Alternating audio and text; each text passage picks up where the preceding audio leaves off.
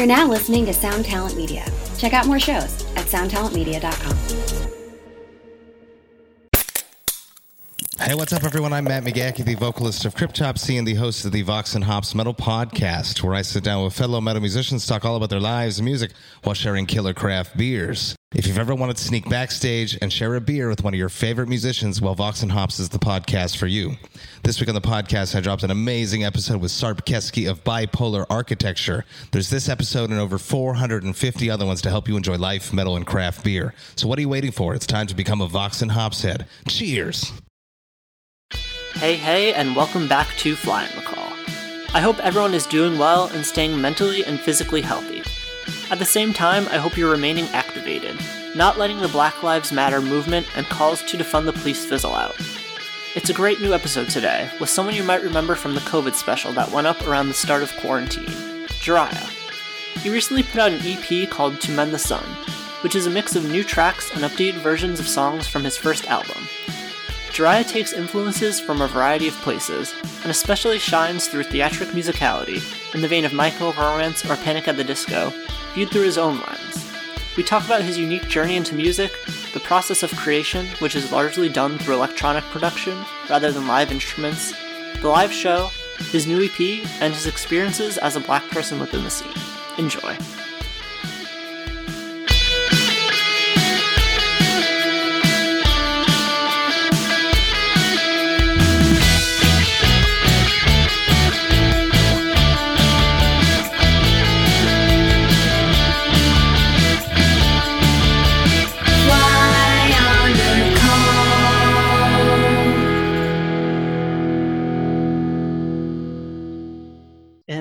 Little covid special episode that i did. You said how like you love telling stories and like you know building worlds and making people kind of feel like they're you know experiencing something outside of themselves which i'm, I'm sure in some ways is probably even more uh poignant now for you. Um like can you tell me a little bit about that and like your drive to create that? Yeah, I mean, you know, like you said, I think like sort of the um the base of all of it is that I love to create and tell stories.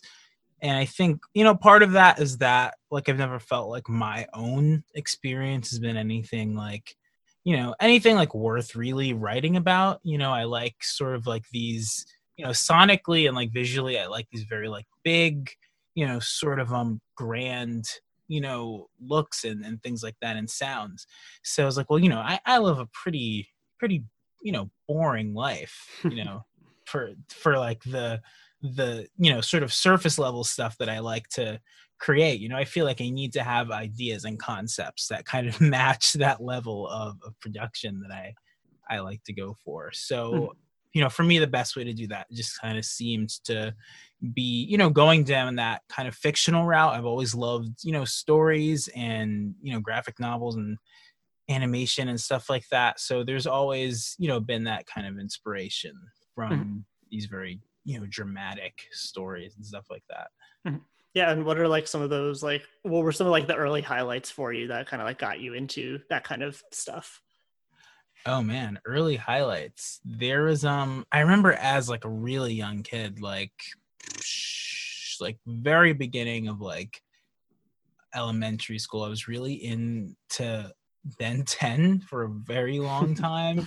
that was like one of my like staples. And you know, from there I got into anime. Um, I've loved Naruto since like, you know, first or second grade. And, you know, I just really got really deep into that. I loved to read a lot as a kid. I don't I don't read as much anymore.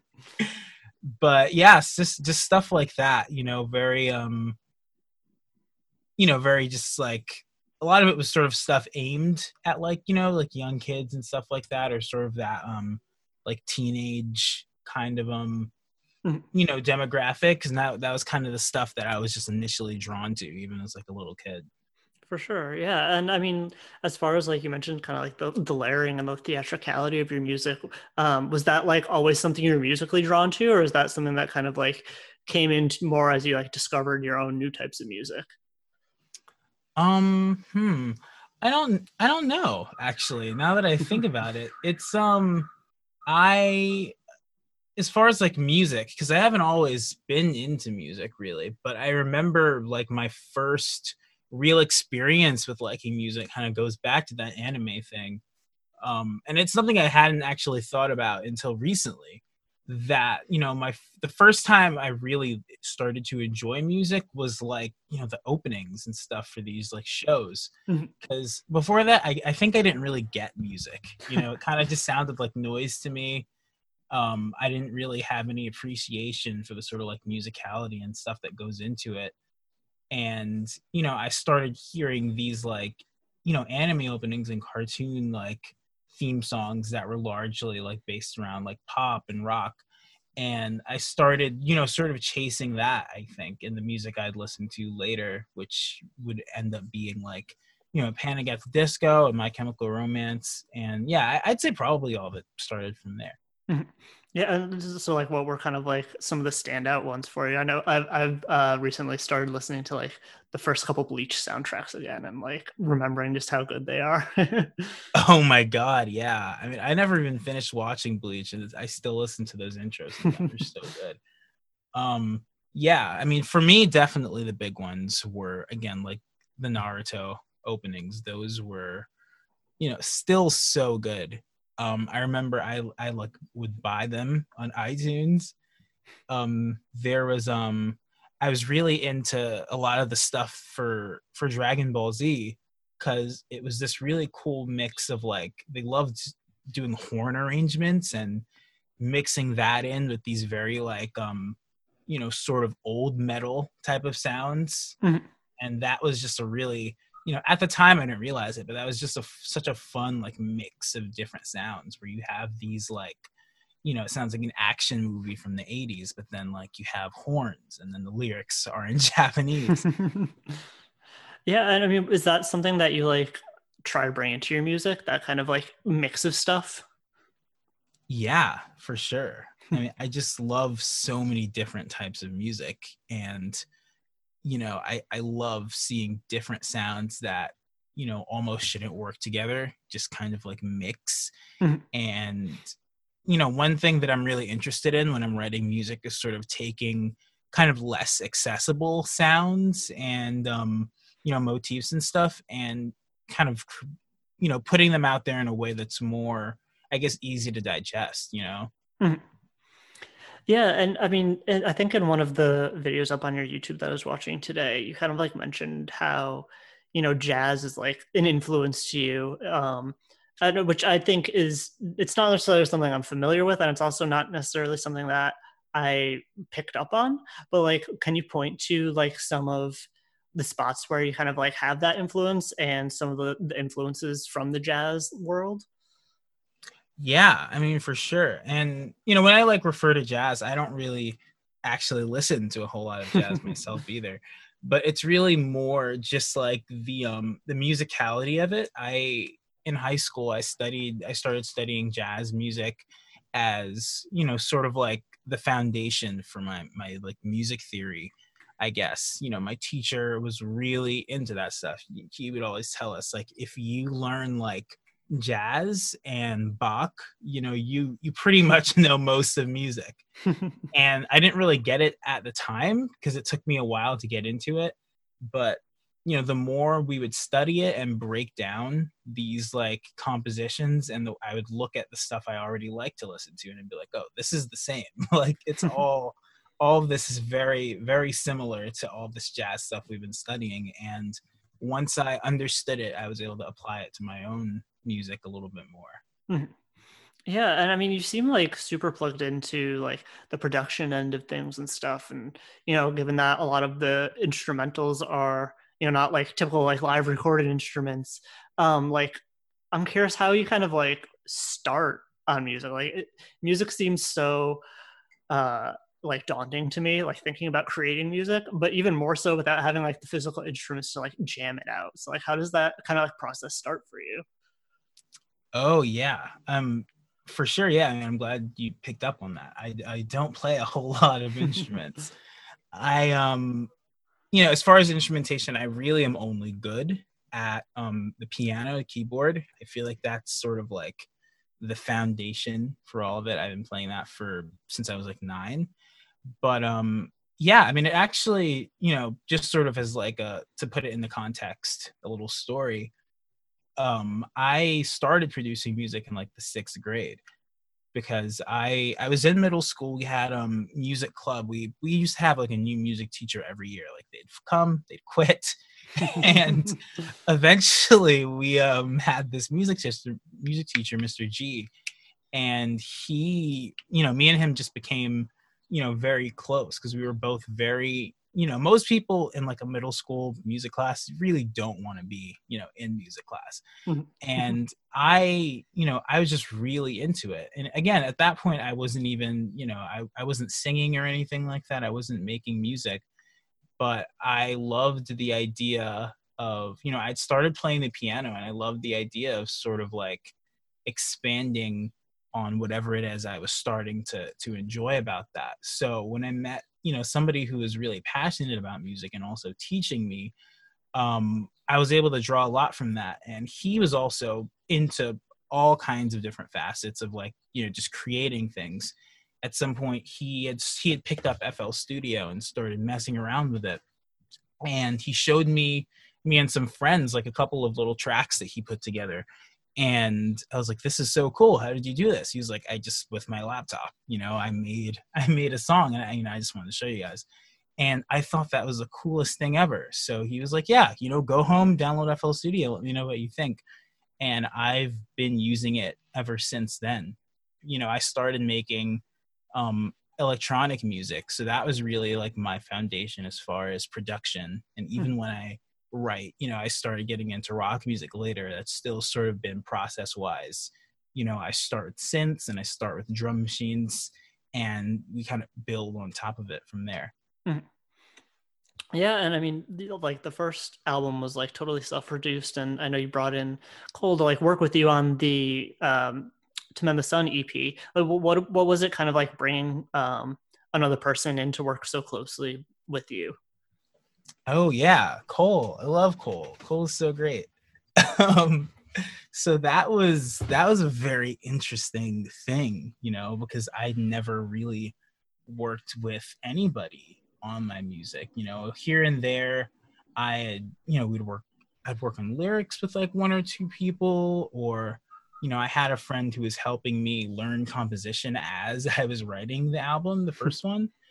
But you know, besides that, I you know when you work on music by yourself you really it becomes a very insular process. And even when i would collaborate with people it would sort of have to reach a certain um you know level of polish before anybody would hear it because i was like insecure about it. You know i didn't want anybody to hear like demos and stuff that's not done. So essentially if i worked on something with a person the song was like essentially done before mm. anybody could even hear it so obviously that had to change you know working with cole and how that happened actually was um we met through um mutual friends. I had actually i'm also part of a another band called hoomst and we um i'm i, I i'm in college now. So i would you know i would jam with friends every once in a while. We have like a chapel there's a piano and we um yeah, I would jam with um a couple friends here and there. I had started like um or I'd become like a member of the music club and I would organize these little meetings for us to just come and you know just play music whoever wanted to show up. And eventually a friend that I met, Josh, he was like, "Hey, you know, you should come, you know, jam with me and my band sometime. You seem like, you know, you could really bring a lot to it. We don't have anybody playing keys." So I was like, okay, this would be a fun thing. And I meet I meet Josh and the rest of the band. I meet Cole, who plays drums, actually. And we um you know, we all introduced ourselves and I noticed very fast that me and Cole had very similar music tastes, which I wasn't expecting at all. You know, I don't meet a lot of people that have the same taste as me, but he was talking about um like, yeah, you know, I really love Jon Bellion and 21 Pilots and you know, stuff like that and he mentioned that he was like you know a producer and like a sound engineer. He he does um a lot of stuff at warner music. Hmm. so you know at this point i was like first of all what an interesting person. There's so many there's so many layers to this guy. And you know he was like yeah you know if you want to like send me over some demos i'd love to like you know see if we could work on something. And you know that just from that small interaction we sort of ended up you know long story short he ended up doing drums for my live shows and he would um tinker with like the backing tracks for that stuff and eventually it grew into this thing where we were like we can um we can really like write songs together we can like you know i still do much of like the writing and production on my own mm-hmm. but then it kind of became this thing where i could like send him over the stems for a song and he'd go and like oh you know i have like ideas you know i think i have things that i can contribute to this. And it's become just this really great sort of like team you know this very great collaborative experience where i can um you know he does a lot of like the sound engineering. He has you know these crazy off the wall ideas. And i guess you know to go back to the question the biggest difference process wise is that i just you know kind of have to open myself up more mm-hmm. to um sharing those very raw ideas because you know there's no way for him to really you know contribute in any meaningful way if i bring him something that i'm already set on how it's going to be mm-hmm. so you know that's been sort of like a, a growth as a person kind of thing in addition to just like artistically yeah for sure was that was there like a learning curve with that for you Oh yeah, for sure. It was um it it was like a, a weird thing at first, you know. Even even for him, you know, he he'd even mentioned cuz like I was kind of having trouble with that. And you know, he's he's a very honest guy. He was like, "Yeah, I I don't really think that, you know, we can like work on this stuff in any meaningful way if you're not like willing to to you know kind of put that out there because otherwise i'm you know i'm glad to mix the songs but it's not like a collaborative experience if you're not um you know willing to make that happen. So mm. it was um yeah it was it was a little weird. It was a big transition. That's awesome though that it came like together so organically too though. And um you, you had mentioned the live show which wasn't even something that i was kind of thinking about. I guess it's been been a few months anyway so it kind of slipped the mind. But um like what what is like the live show like especially without you know the typical like rock you know ensemble of four or five people and stuff that oh my god yeah that's a whole other thing um the live shows so um i guess another sort of um part of the Cole story arc that um I didn't think we would actually get into. but um so at at one point the band that we're both in um, you know, we had like two guitarists and a bassist. And I remember I got message somebody wanted to book me for like my first show. And I was like, whoa, this is so exciting. But at that point, I had only really done open mics and I'd never really had to bring, you know, I'd never had, I'd thought about it, but I'd never done a full show. I had no idea what that would look like because, like you said, you know, I didn't have the typical sort of rock ensemble. Mm-hmm. So I kind of like just, you know, gathered them all and I was like, hey, you know, for this show, would you guys want to like, you know, back me? You know, that would be like a really cool thing if you guys would be down. And they were like, yeah, you know, let's do it. So it was like a really short timeline. You know, they had like asked me like three weeks in advance, like, do you want to do this show? And I was like, okay, yeah, let's do the show. So I get them all like the next day and we start rehearsing. And like to put it mildly, it was one of the most stressful things we've ever had to go through as a band because you know I had to take all of these really complex arrangements and try to figure them out on instruments that I don't play. I didn't understand guitar or bass and they didn't understand the songs because they were they're like you know i knew the music theory behind them but they weren't there were no tabs for them. There was nothing like that. So a lot of it was us just figuring out what do the songs sound like live. Mm-hmm. and it was really difficult. Even at the show we had to have like the the chord sheets that i printed out like sitting on the floor and they would like move like scroll through them with their feet because there's so much material. It was so dense. Um because i write on the piano you know you don't have to worry about so much the you know making difficult chord switches and stuff like that and it just does not translate. So Hmm. after that show actually they're like i i don't think we can do this. So it it ended up just being um a duo with me and cole. So now the um the way and it's taken a lot of working but now i think we've figured out what the live show looks like. Mhm. so what it is it's um very reliant on backing tracks. So we'll do live drums. I'm on vocals obviously. Every once in a while i'll do keys or i'll do guitar. I'm still getting into the guitar. I'm not very good at it. But um he um so he'll i have my laptop. I set up you know this whole live show um all the backing tracks and stuff like that on my laptop and he'll cole will have them next to him and half it's it's a very weird arrangement.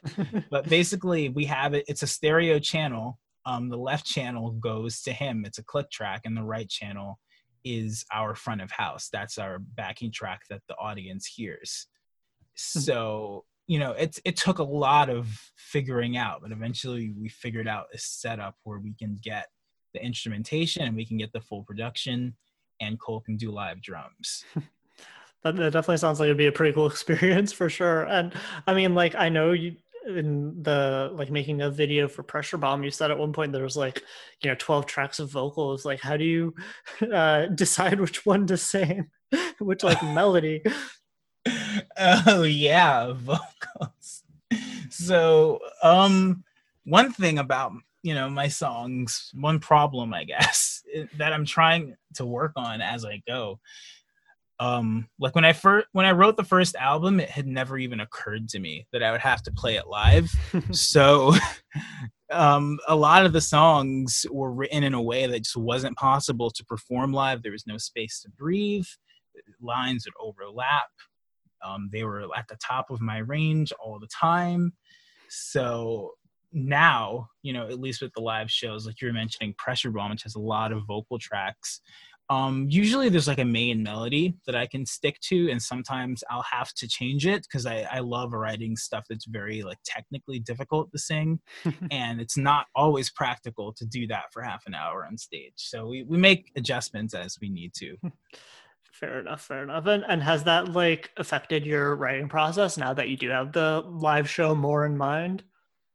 Yeah, definitely. I, I- think for the better, you know, because you get once you sort of like get an idea of like what people react to live, I think that's one of the best ways to see like, you know, what moments in a song really work. So I love I love like looking for that stuff now, whereas I wouldn't have known to do that before. Yeah, and like do you have examples of what like some of those kind of like moments or styles are that get that reaction? Oh yeah, yeah, yeah. Um, so we haven't we haven't um had the chance to play any of the new songs live because of you know the whole quarantine situation. But when I was originally putting together the songs for this EP for To Mend the Sun, I um I love planning out these these little moments of you know I I have like a bit of like a background in theater, so I love these these sort of planned like choreographed little things um you know for example there there are moments um the last show i did before um before quarantine we sort of had you know bits where we'd like walk on and off the stage you know we had sections of songs that we extended for the live version um for the song reverse we actually changed it so that there's a part where cole would um, get off of percussion, go backstage, and appear in the crowd um, playing maracas. Oh wow. And I don't know, it's all it's all stuff like that. And we had a bunch of stuff planned for the new EP that we're hoping we can eventually do. for sure yeah again referencing like the the making of pressure bomb video that you did um you said like the lyrics to the song were kind of like inspired initially by the synth is that like something that's kind of typical for you to be like inspired by sounds rather than having you know that fictional story set in your mind from the start Yeah, no, I definitely one thing about the way that I write is that it's very much like sound first. A lot of times the um I'll go into a song, I'll start with, you know, instruments. I have like a long list of ideas and stuff. Like sometimes I'll have I'll think of a lyric and I'll put it, I'll write it down, I'll put it in this little document I have, and that'll be there. And oftentimes, what'll happen is I'll just open up FL Studio and I'll have like a, you know, something in my head, some kind of sound, and I'll put that together and I'll go through like this list of ideas and be like, which one of these little thoughts or lyrics feels like it would fit into the sound that I have here. Mm. And, you know, really whatever follows along, whatever seems to match what I think it sounds like, I'll usually base the lyrics around that. So sometimes I'm literally writing like bar by bar, you know, I'll figure out a chord, I'll be like, what what words go with this chord? And I'll just go like just measure my measure until I get through it.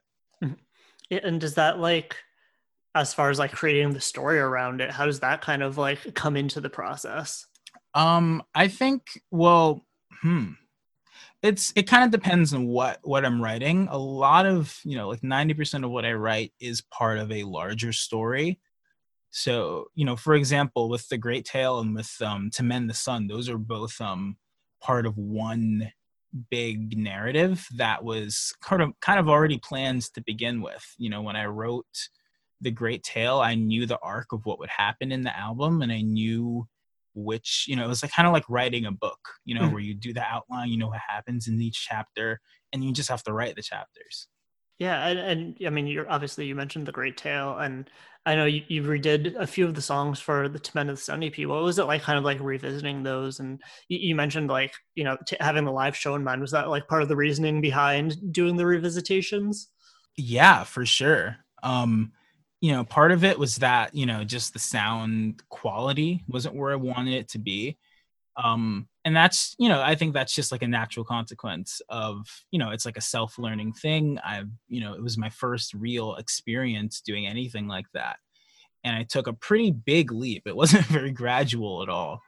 Um it you know my first release was like a 12 song concept album. So i didn't really leave myself much room to prepare for that which is fine. I think it was a great learning experience but um there is you know it kind of got to the point where i was like I, this almost feels like a like a waste of like well written songs because the, the production is just not good enough for me to really do much with them.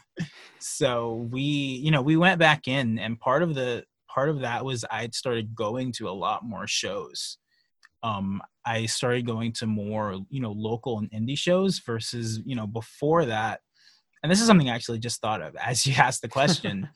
Before the album, I had only ever really gone to like really big, like stadium, like arena shows, you know, so that was my frame of context for um, writing that. And then as I sort of started going to these like, you know, basement shows and, and you know small gigs around sort of trying to you know find my feet and hopefully to do my own shows eventually which would happen later, I started to get a feel for what works live in a small setting versus what works in a really big setting.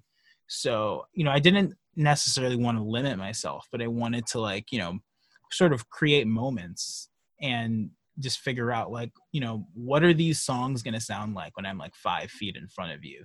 Mm-hmm. And part of that was like, we, I think we need live instruments, you know? Fair enough. Fair enough. Yeah. I mean, that, that's so funny that you mentioned like, that you kind of hadn't been to like these smaller scale shows before the the first album came out that makes like thinking about it it's like that makes a lot of sense especially like the theatricality and stuff and all the layering and everything like it makes sense that you know those you had those bigger stage productions kind of like in mind yeah no there there are still like i have um like stage visuals for for a lot of the Great Tale songs that I've never used just because I when would I ever use that? You know? but it's it's I, I like to dream a little, so it's always fun creating stuff that you might never use just just to sort of imagine.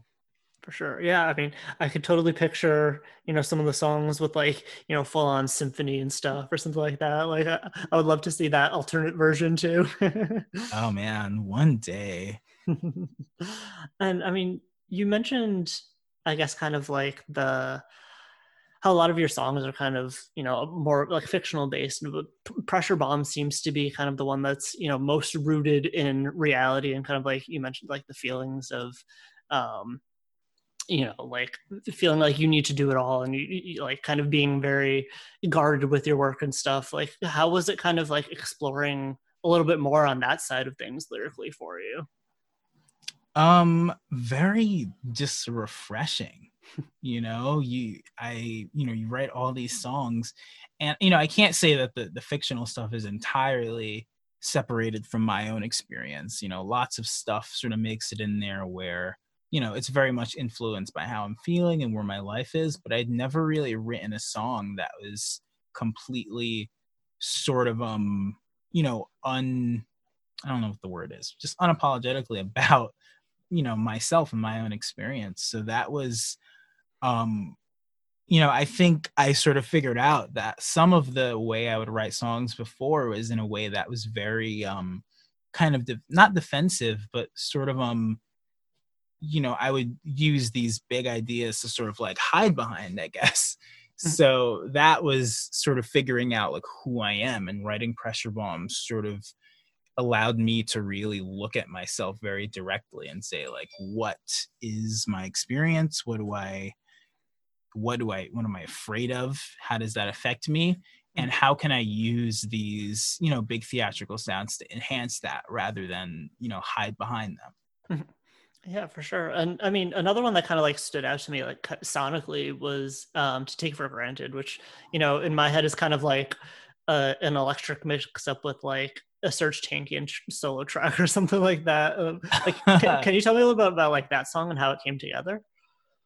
Oh yeah, to take for granted is um yeah, no, I'm glad you pointed that out. That's also a very different one, isn't it? It's um how did that come about? It was um okay, yeah. So this is another sort of like another um sort of growth moment for me where I was um starting to get a lot more into pop music and I've, I've always loved pop music but i you know i started really like delving into it like what you know what's charting like what's on the radio and like why why am i not listening to it? You know i feel like there must be a reason that you know these things resonate with so many people. So it's like i'm gonna like i'm gonna jump into billie eilish you know i'm gonna see what what her whole thing is about and now i'm a huge fan. Um but i started um getting really into you know this this sort of like mix of you know electronic elements and hip hop elements and mixing that into a pop song. So i literally just had this little loop i was playing around with. Um it didn't have any kind of concept behind it any there was no real intention. It wasn't even going to be a song.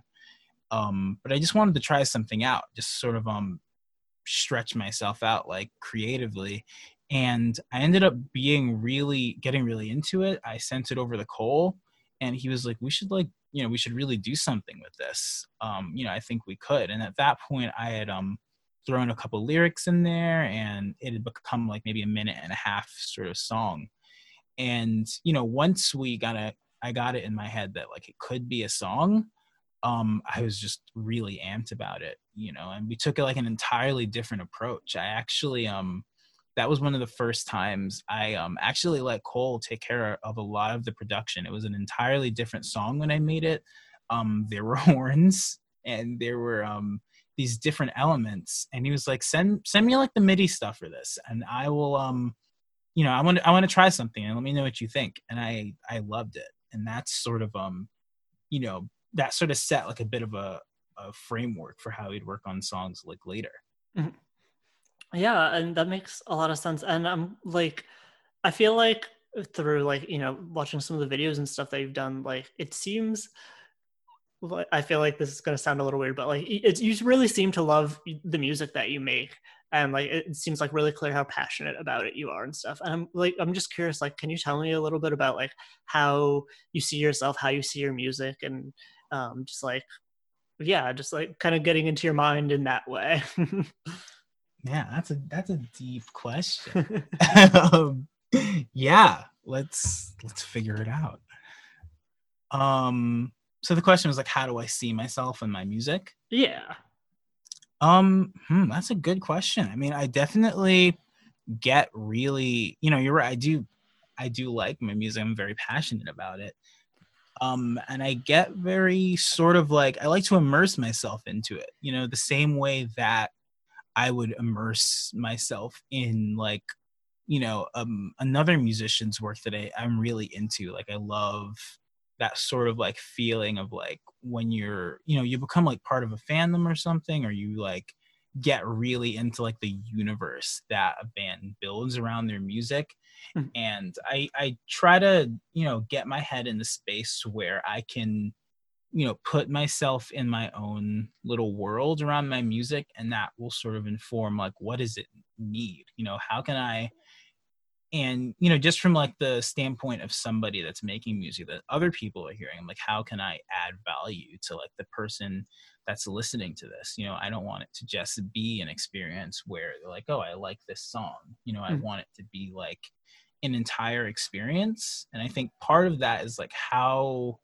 you know how can i do that for myself? You know what i you know something i i've noticed like other people say that i really subscribe to is like you know you should write like your favorite album mm-hmm. and you know do the things that you think would make it um you know like what would you want to see and why haven't you seen it? And if not you should do it for sure yeah and i mean you said you know you should make your favorite album like what are some of like the favorite albums that you like take that inspiration from Oh man, favorite albums. um, I my favorite album of all time, um, right now and maybe forever, is "The Black Parade" by My Chemical Romance. Oh yeah, it, yeah. it's just it's an incredible music. I it's incredible. It's an incredible album, and I it's really just like the benchmark for me as far as like everything I want my music to be you know? And there are like a whole whole lot of other elements that that album doesn't even touch that I, I want to include but as far as just the the theatricality of it and how just intricate and well put together it is it's um it's just such a, a huge inspiration point for me anytime i make something i'm you know constantly looking back at that album and being like you know how does this make me feel and how can i capture that. Mm-hmm. Yeah, they. I remember I watched um, the the first time they ever played "Welcome to the Black Parade" live. It was like during the VMAs or something. They were like on the top of a skyscraper, and they had like a chorus of like probably like middle school age children, um, like singing along with them and it was just like the coolest thing ever. It's like one of my, you know, like biggest music memories. That and you know them being they were my first concert as well on the Black Parade tour, and it's like it's just like so ingrained into me. like I love it. oh, I I think about that a lot. Their Black Parade tour is like, you know, again one of those things where I'm like, if I were ever putting together a tour, like I would be, I'd look at that a lot because it's incredible. For sure. Yeah. And I mean, I feel like, you know, this is something that I haven't necessarily like specifically hit on in the past, but um, with you know the black lives matter you know movement being especially like reaching critical mass at this point it feels like you know i, I really wanted to bring that part like into the conversation of the podcast it, instead of just you know including diversity. So um like what have kind of some of your experiences been within the scene? Yeah i mean it's um it's definitely a weird you know it's a weird part of like the entire you know being part of the scene. And i've never you know maybe right now things are a bit different. Um i've sort of started to um i guess feel a little bit more part of the scene. Mm-hmm. and you know just like outside of this movement i think it's taken a long time for me to get to that point because it you know it does feel it always has felt like a very overwhelmingly like white space. And you kind of like you know feel that when you go to shows and stuff like that Mm-hmm. um i always get like a kick out of like going to a show and then like you know every sometimes you know how the singer will like take like a picture of like everybody and like post it on their instagram later and i'll be like oh there there i am there like the one the one black person in the crowd mm. and you know when sort of getting into the other side of like the scene when you're on the stage and you're trying to get into those spaces and make you know make music and play shows it's um it's it's definitely just like a jarring experience, you know, because people kind of have like this expectation, you know, and part of it is me being like, um, you know, as close to a solo artist as you can be, I guess. That you know, if there's usually this expectation that like I'm like a rapper or something, and hmm. I, you know, it's it's this weird thing. You know, a lot of people, I will say, a lot of the people in the scene are very inclusive and they're very sensitive to these things. Um, especially me being in New York, which is a very um, you know, it's a place with a lot of people of color. It's definitely probably one of the less white music scenes. Mm. Um, but even even here, you know, the, every once in a while, there's that, you know, you get like a vibe, I guess. You get, you know, these sort of like little microaggressions, um, you know, scattered throughout that, you know, they're always like these little reminders that things aren't quite the same for you as they are for, you know, a lot of like like your your white colleagues, I guess, mm. or like, you know, what's the word like peers yeah and and uh, like as far as you know you mentioned kind of like music wasn't really always your thing and you've you know more recently gotten into like the more like diy type of stuff like how do you feel like um, your blackness like affected kind of your like discovery of the scene and you're like you're becoming you know part of that kind of like this little corner of music and stuff was there anything that kind of like you know any particular moments that kind of like stood out to you you know in within your journey that you know were like particularly poignant? Hmm.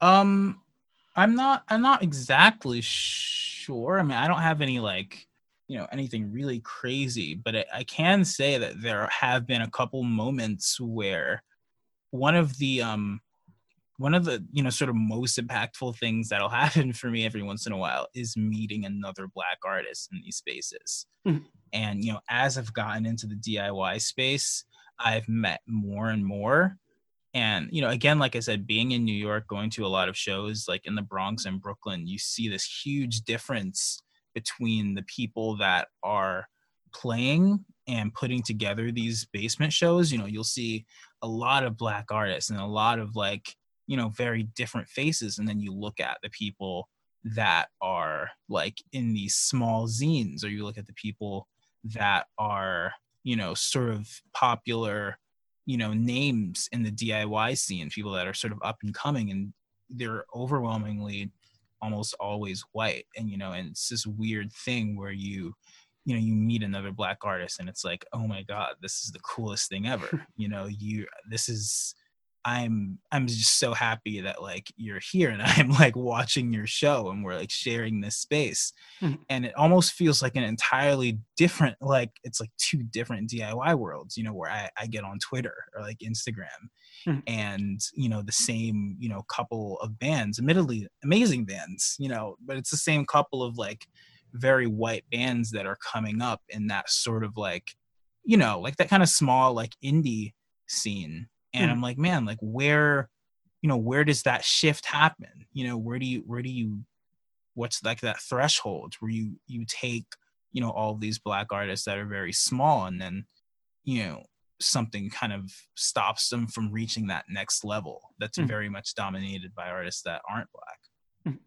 yeah i, I don't know if you've watched um the roundtable that emo night did on racism within the scene but like one of the things that they were saying that kind of like stood out to me was you know the fact that even though it seems like in some in a lot of ways like you know the things are getting more inclusive within the scene on like the musician side especially but like kind of less so on like the managerial and back end side and I, I think that that makes a lot of sense to me as to you know something that could really be improved on and could you know potentially make that bigger difference like you're saying with you know the smaller size bands kind of making it to the next level just having you know more people who are you know more connected with them in order to kind of you know like band together in some ways you know the way that a label works and everything but just kind of you know forming that community a little more on all sides of the industry rather than you know you know having like token you know people of color bands or black bands and stuff like that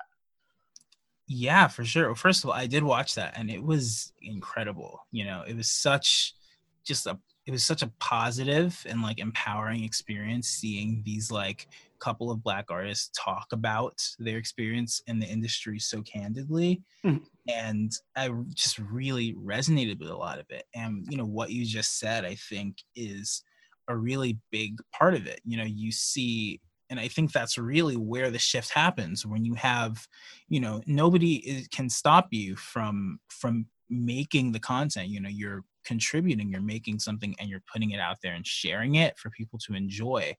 But largely you know there is that all there's always the business side of any any sort of industry and that's no different from music. And that side is very much you know very white even more so than the people making the music. And that makes a huge difference when you're um trying to you know not just be like a garage band forever.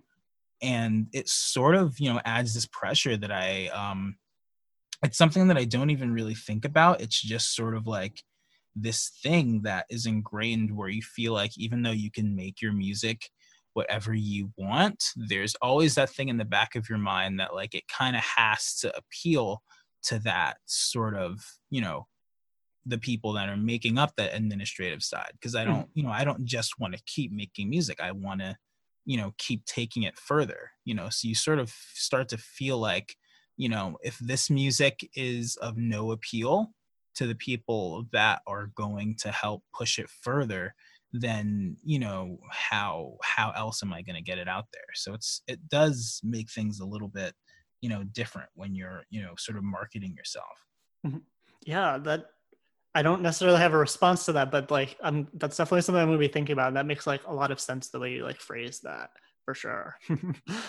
um, and yeah, I mean, I think you probably know. I like to, you know, wrap things up by, you know, asking for either like a piece of advice or something you've been thinking about, um, you know, about music or life in general or about Black Lives Matter, kind of whatever, just, you know, giving you free reign to say whatever you want to the audience.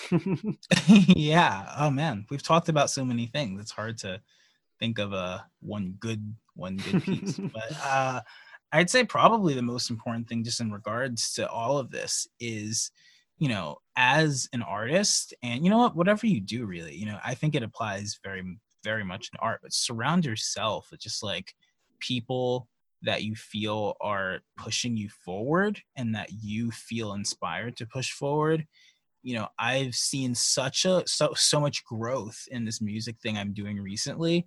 And it's you know because i've you know i've started to develop relationships with you know people in this scene. And that's one of the things that i've always felt stopped me from being a part of the scene was that fear of really you know developing those relationships because it can be hard you know like Mhm. reaching out to strangers for sure. you, you know, like I, you know, I don't really have anything important to say. You know, I just think you're an interesting person, and I just want to like, you know, be like in, you know, in your sort of like world, I Mhm. guess. So yeah, I think anybody that's like trying to make something out of something they're passionate about, just surround yourself with people that you think are, you know, are going to support you in doing that and you know support other people. Like there's just so much value to just taking some time out of your day to just like support something outside of yourself that you think is going to um you know just not i mean not really for any reason you know you don't do it to to gain anything necessarily. You just do it because you know you're it's it'll i think it will pay off but you just get so much out of like experiencing what somebody else is trying to share with you. And to make a point out of that you know try to contribute to the causes that are happening right now. You know if you have any kind of resources or money or time that you can contribute to you know a lot of people that are deeply in need right now then mm-hmm. definitely you know try to think of ways that you can do that that are sustainable for you and that you can do all the time For sure, yeah. And are there any like specific organizations that have like spoken out to you recently that you wanted to give a shout out to? Um, I mean, there are like a whole lot of um, you know organizations right now that I think are doing great work. Um, I mean, obviously, me being from New York, I you know a lot of there's Take Back the Bronx. You know, they do a lot of great work. There is um, recently we did a little thing, you know, thing on my Bandcamp where we raised some money, and a lot of that went to the um the homeless um black trans women um sort of like you know Kickstarter that they're putting together. Mhm. And um, you know, there are lots of resources. You know, I think you know always good to do research and see where your money is going. You know, there there are there's no no lack of people in need right now. so, you know, if you feel like you want to help, there there are plenty of people that need help right now. For sure. Yeah, definitely a good time to step in that ring. and um, was there anything that like I haven't hit on that you you've been wanting to get out there? Hmm.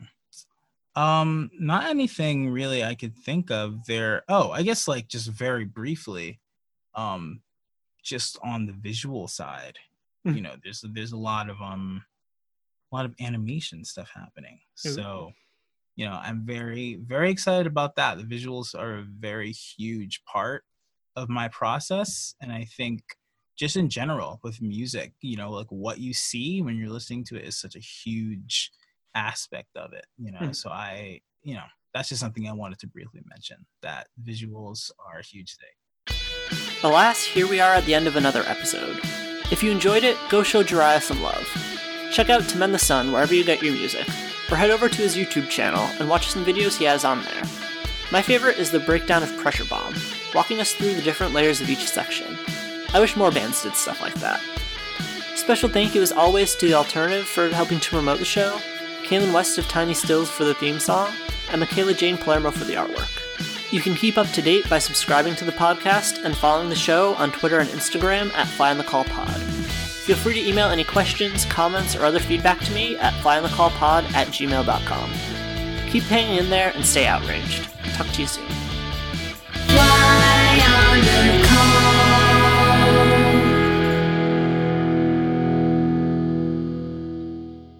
Well, hey friends, my name is Zach Lupetin. You may know me from the band Dust Bowl Revival, but I also host a music discovery podcast called The Show on the Road. For the last five seasons, I've been able to dive deep and have intimate chats with folks like the Lumineers, Ani DiFranco, Vulfpeck, Keb Mo, Lake Street Dive, Bela Fleck, and more. So, guess what? After 150 conversations with some of my favorite songwriters from around the world, we are bringing brand new episodes to the Osiris Network. New interviews and intimate acoustic performances will be coming at you this summer. And which episodes are coming next, you ask?